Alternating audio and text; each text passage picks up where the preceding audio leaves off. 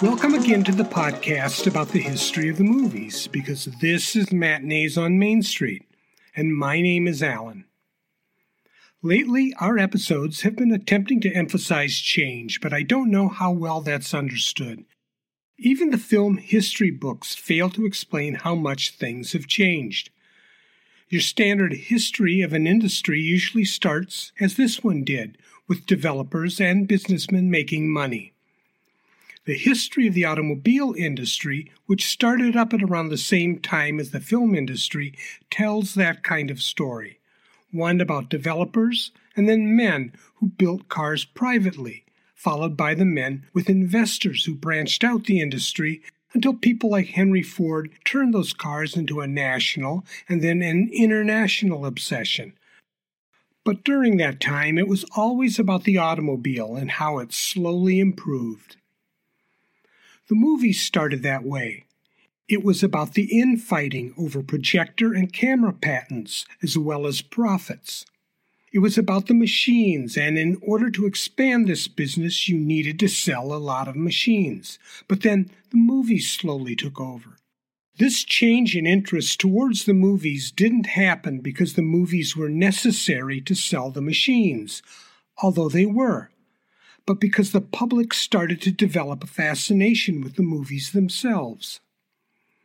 Another parallel to this can be found in the record player, although the record playing market wouldn't become obsessed over simply buying records for some time.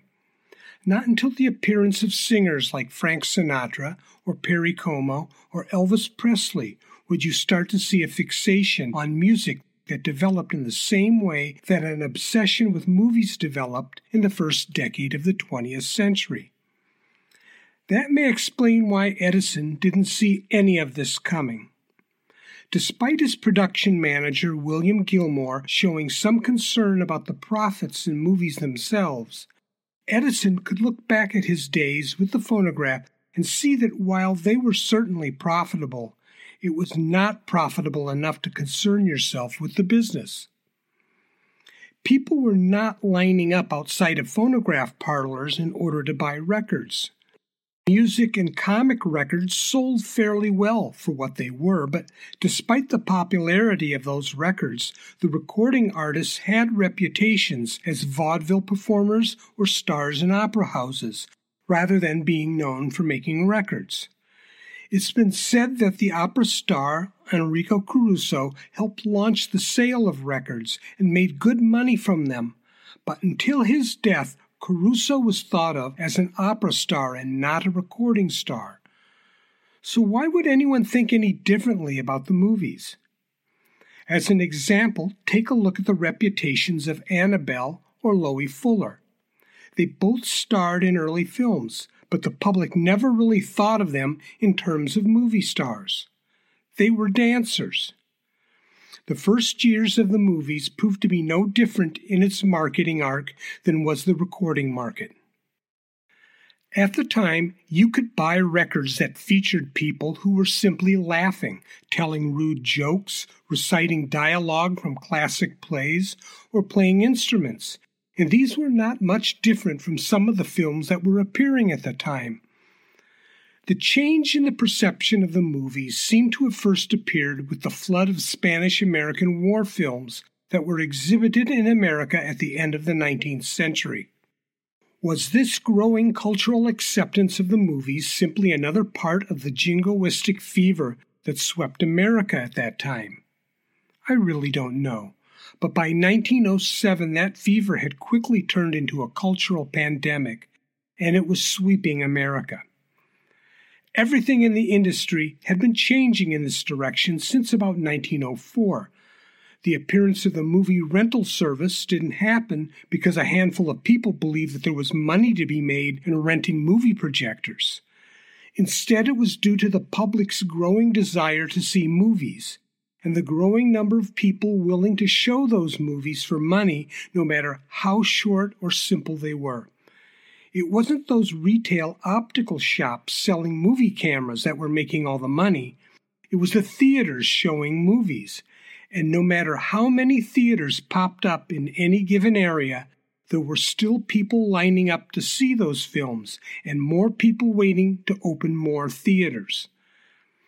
Obviously, it was the money being made that was attracting all these people willing to invest in a movie theater, but it was the willingness of the public to spend so much money on movies that was behind it all.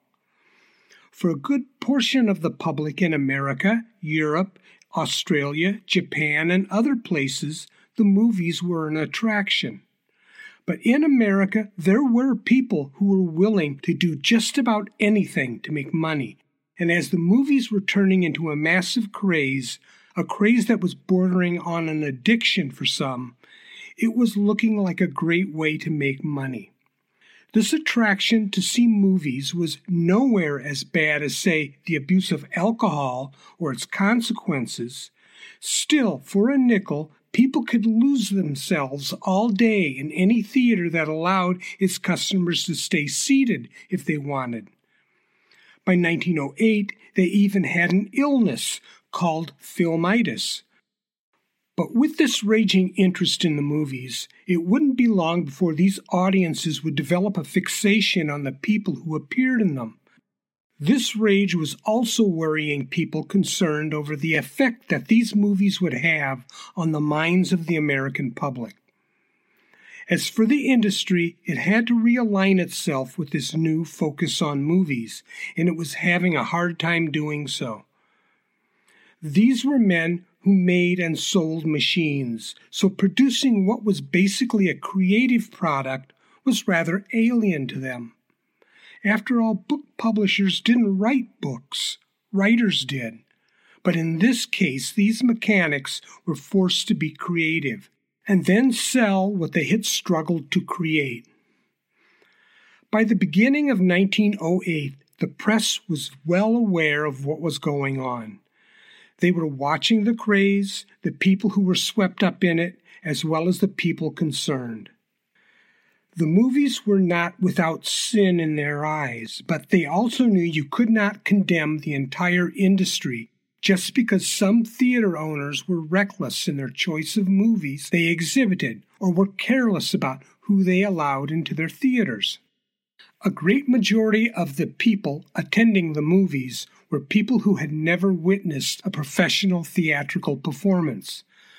Many of them could not afford the price of admission to a theatrical house or simply lived in the places that rarely saw traveling theater.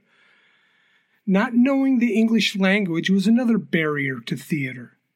The movies had become the cultural window for immigrants. Interestingly, in cities like New York and Chicago, which actually had ethnic theaters, the movies were starting to affect their attendance numbers, even without the problem of language. The movies were becoming something much greater than simply a replacement for theater. Even Broadway's most important producers were aware of this. By 1908, the movies represented a threat to their very survival, and if that was not enough, issues over copyrights and royalties were brought before the makers of the movies. It seemed as if all of this erupted overnight. The back alley novelty had suddenly become the most powerful new force in entertainment, and it challenged everything around it. And then there was the issue about children attending theaters. Working mothers, mothers living in working class neighborhoods, and those in even lower economic neighborhoods tended to use the movie house as a babysitter, regardless of what their children saw.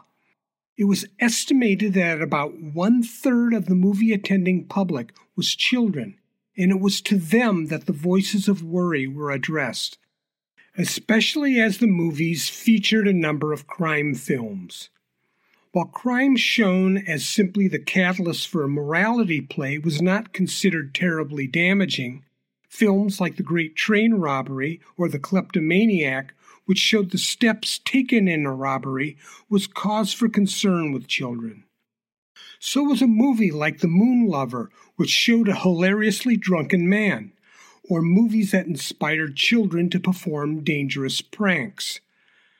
At the beginning of 1905, there had been no Nickelodeons, meaning theaters that exhibited movies exclusively.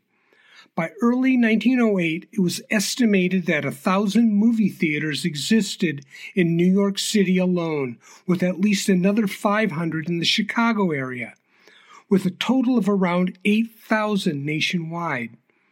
It didn't cost that much to start a Nickelodeon, but it cost a lot more to run a first class theater.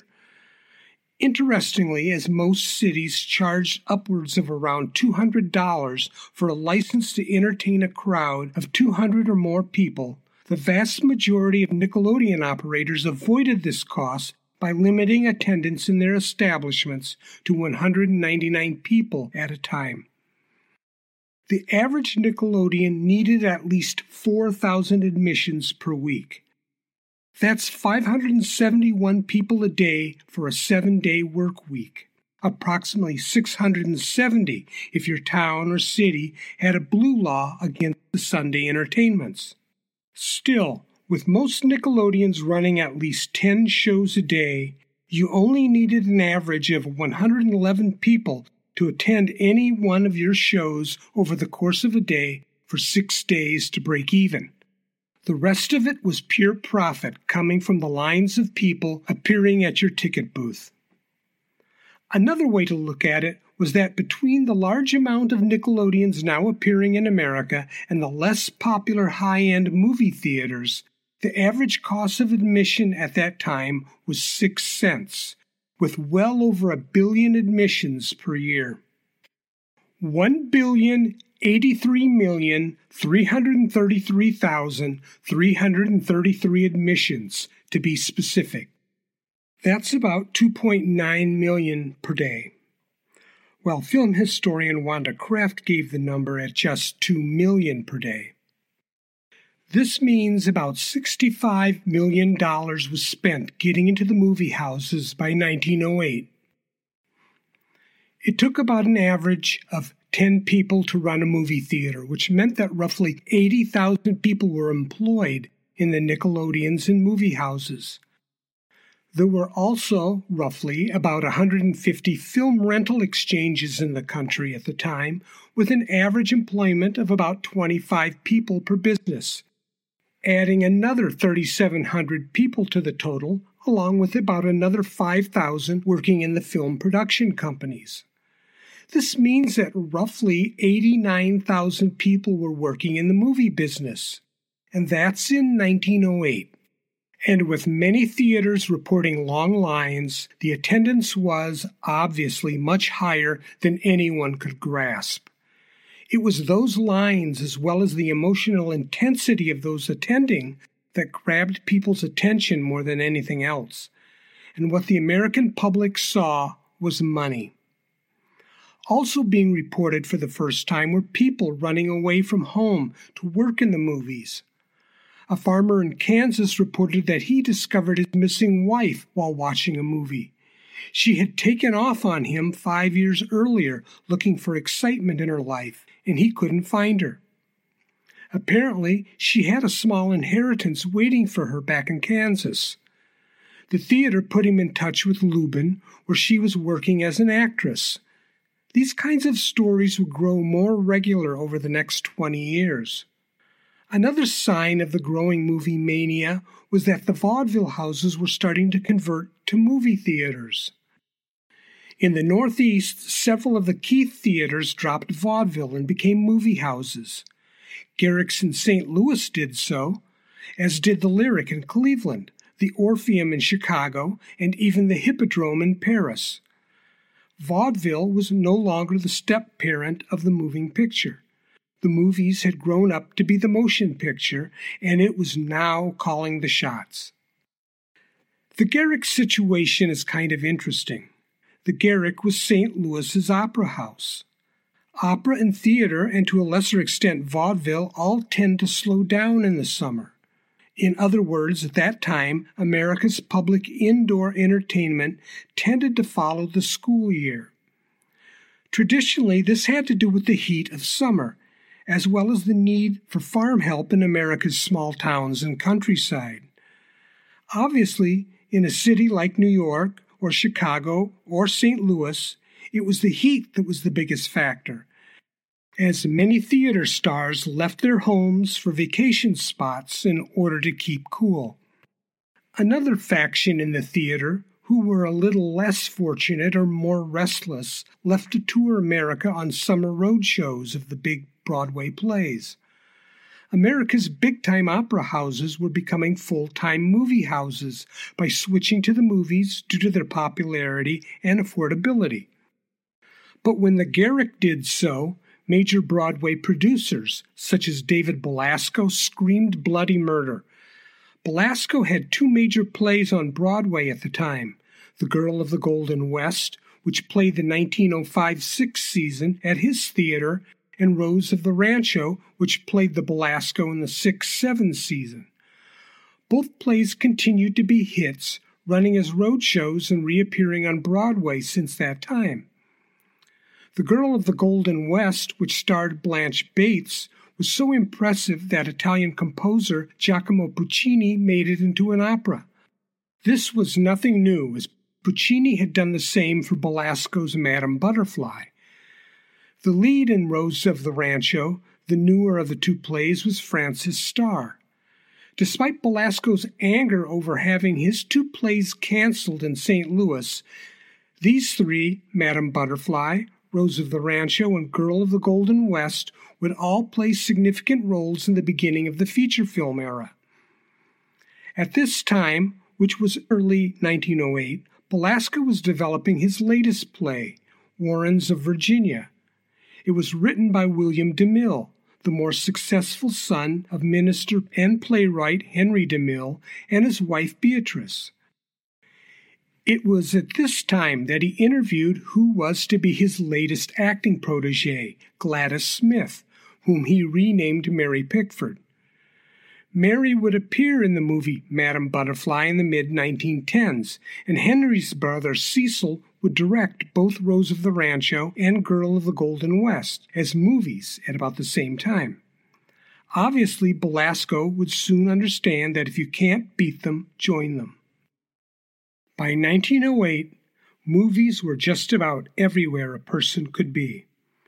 They were in vaudeville houses, theaters, Nickelodeons, rat trap buildings in the inner city, civic centers, opera houses, churches, school events, classrooms, picnics, amusement parks, ice skating rinks, and roller rinks, on the side of downtown buildings, basements, attics, hunting lodges, benevolent societies, women's clubs, meeting houses, charitable events, world's fairs, tourist traps, department stores, bowling alleys, and other places.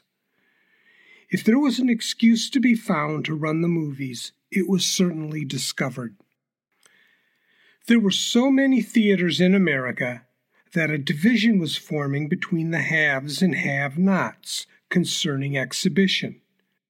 The question was raised in 1908 whether the cheaper movie theater market should be allowed to exist. It was not that long ago, maybe only a year earlier, when the movies were seen as the entertainment salvation of the immigrants and the poor. But one by one, issues arose. Some of them were legitimate, but others seemed to hint at a kind of backhanded conservative classism. This attitude lacked the do gooder's sense of humanity towards the poor, and it reeked of Ebenezer Scrooge's remarks about workhouses. This classism came about so fast that it seemed to make people's heads spin. This reactionary view came about just as the Edison Company attempted to organize a trust. The trust was really a signal that the amount of money flooding into the movie industry was way beyond what anyone conceived. And yet it was packaged as an attempt to keep the industry on the straight and narrow. In an article in Moving Picture World, an unnamed source said that the growth of the industry had been so rapid and so immense that it was almost too hard to fathom. Whatever state the industry would be in today would certainly be different tomorrow. The changes, the growth, and the expansion were so rapid that it was impossible to control it. And yet, that was what the Patent Trust was attempting to do. In its complaints about subpar quality in the films, the questionable theaters in the poorer sections of the big cities, and the rather loose rental rules of some of the film rental services, it seemed that the Trust, as well as the classists, were grasping at straws as they attempted to pin the problems on people exploiting the poor. It was simply a grasp of desperation. As for the public itself, it was probably the lower middle class more than any other group that was supporting the movies, as well as some members of the upper middle class. These were the people who had experienced them in the vaudeville houses, and they brought their knowledge of the movies to the Nickelodeons. It was for these people that the movies were made. The lower class got the hand me downs, while much of the upper middle class, as well as those above them, had been ignoring the movies until quite recently. After all, they had other options but the mania for movies was starting to expand within the parts of the upper middle class that had originally rejected the movie's anarchic feel. These were the people who wanted to embrace the movies on their terms, which required improving the product and using it for the bettering of others, including the children and the poor. And now that they were interested in the game, they wanted the rules changed and tilted in their direction. The reason the film companies started to drift in that direction had to do with the financial potential of this class of people. This was an audience that supported operas, churches, schools, museums, consumerism, philanthropy, and other pillars of society. They were not the upper class wealthy, but simply well off middle class Americans who may not be able to financially build an opera house on their own, but they did attend operas and theater and heavily shop in a way that the lower middle class could only do on occasion.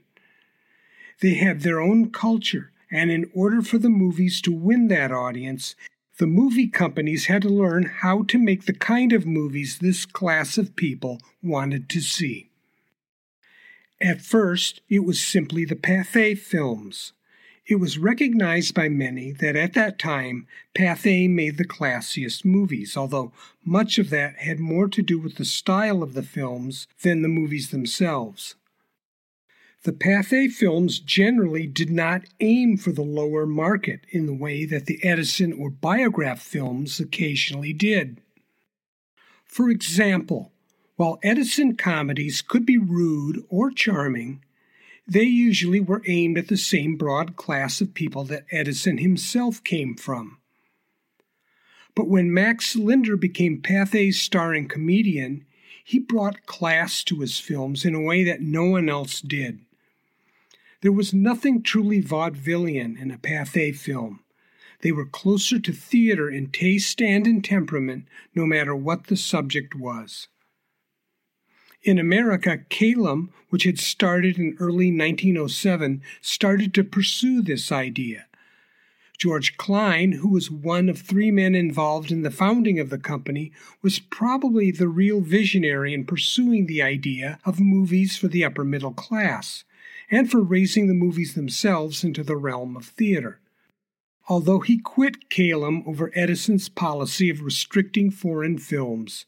The company continued to pursue that idea.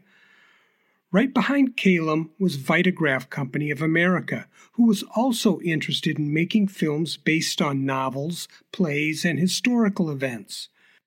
Between these two companies, the seeds were planted not only to encourage a higher class of people to attend the movies, but to raise the movies out of the Nickelodeons and into theaters, and eventually to create a new form of movie that would later be referred to as the feature film. But all of this is in the near future. In 1908, it was just enough that the movie companies were starting to entice this higher class of audience to consider the movies as an option to theater, opera, the symphony, and other highbrow entertainment. At this time, the movies were still primarily about entertaining the middle and lower classes and providing them with comedies, action films, or occasionally a melodrama. But there were still concerns that had to be addressed. Obviously, for the well to do, that was the condition of the Nickelodeons, as much as it was the films themselves.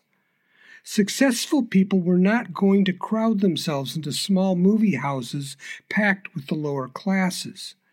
For some of these people, exclusion was the approach, not inclusion. Being able to barricade oneself against the hoi polloi was just as important as was the quality of the film. Another issue that kept cropping up was the fear of fires within a theater. Back in 1897, when Paris experienced their charity bazaar tragedy, America noticed the story for a few days and quickly forgot about it. When the Iroquois Theater burned down in Chicago about four years later, it was brushed off as a theater fire, not a movie fire. And besides, much of that tragedy was caused by panic. Now, with the theaters multiplying like rabbits, there was a reversal of attitude towards theater fires. Ironically, this was again caused by a theater fire, one in Boyertown, Pennsylvania. The irony was that a rumor started that a film projector caused the fire, even though none was in use during the play's performance. Boyertown News stalked the trade magazines in the early part of 1908, and it suddenly became obvious, with so much attention being paid to the movies, that maybe cities and towns should look more carefully into the conditions of the theaters where the movies were being projected. Another concern, one that was rather frivolous, was the sudden identification of a new disease which one unnamed doctor referred to as eye scopitis.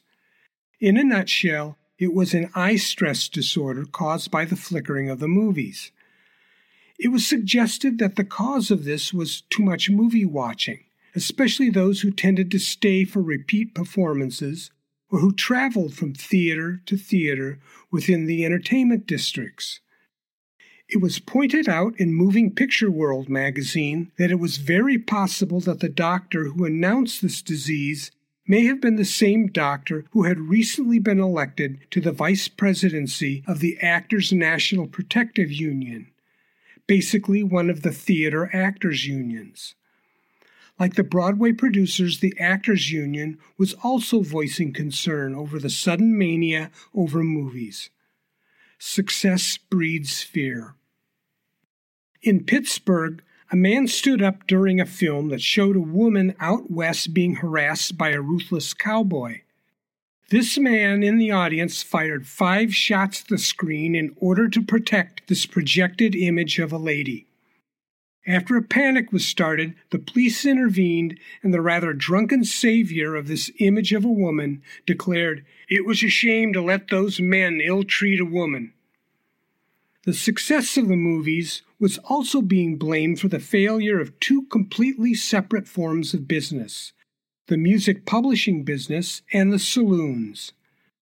It was claimed that the movies were causing a decline in public drinking, something the temperance people were promoting with joy, even though some of those same people were complaining about movie characters drinking in the movies. The men who were abandoning the taverns were not the habitual drinkers, but the men who liked to be out in the evening among people, enjoying themselves. These men now took their families or girlfriends to the cinema and sat with a crowd happily watching movies. At least, that is what the temperance people claimed. It was probably at least partially true. As for the music business, at the time, song plugging was the way to introduce a song to the public's heart. In the early 21st century, popular songs come from apps like TikTok. Previously, the same could be said about dance clubs, and before that, in the late 20th century, they came from top 40 radio, which played the songs to death, and later MTV. But in the time we're now talking about in this podcast, songs were plugged in public. A lucky song like After the Ball could become famous when it was attached to a popular play, but most of them were plugged by song pluggers, pounding out songs on pianos in music stores, department stores, amusement parks, beer gardens, and the like. At this stage of the game, the movie theaters generally showed illustrated songs between movies. The pianist played the song and the audiences sang along. Unfortunately, the crowds wanted their songs changed as often as their movies. This made it impossible to establish a song in the minds of the public. Of course, all it would take is some smart publisher to slip extra money to the pianist or even the theater manager to consistently play one song for a week at some successful movie theater in New York City to get the ball rolling on his hit song. So now, the movies were supporting the song industry, scaring the wealthy, damaging the tavern industry, thrilling much of the middle class, and providing complete entertainment to the lower class. The do gooders were eyeing its success and thinking how they could use those movies to further their aims. Almost overnight, this successful business market had exploded beyond belief, leaving many within the industry shaking their heads in marvel and wondering when it was all going to burst. Novelties don't last forever, and this one had had a good run of 10 years with no sign of stopping. As one man pointed out a year later, fads had been about bicycles and ping pong, and by 1908, no one was riding bicycles or playing ping pong. In that time, the automobile had risen up from its novelty status as a rich man's eccentric play toy to become a fashionable, although very expensive status symbol of the rich. And now, in 1908, if that wasn't enough, word was suddenly leaking out that two brothers had been secretly flying a machine for the past four years in the Ohio countryside and along the barrier islands of North Carolina. This had been their little secret until the New York press finally caught wind of it. Now that Orville and Wilbur Wright were now going to be celebrities, was there anything that couldn't be done? If or more likely, when man starts to fly, would that be the novelty that kills the interest in the movies? But for now, 1908 is the year that the movies truly become a sensation. For the industry, that would be good enough. The world was now experiencing movies, and the American public had gone mad for them. But it's not all peaches and cream.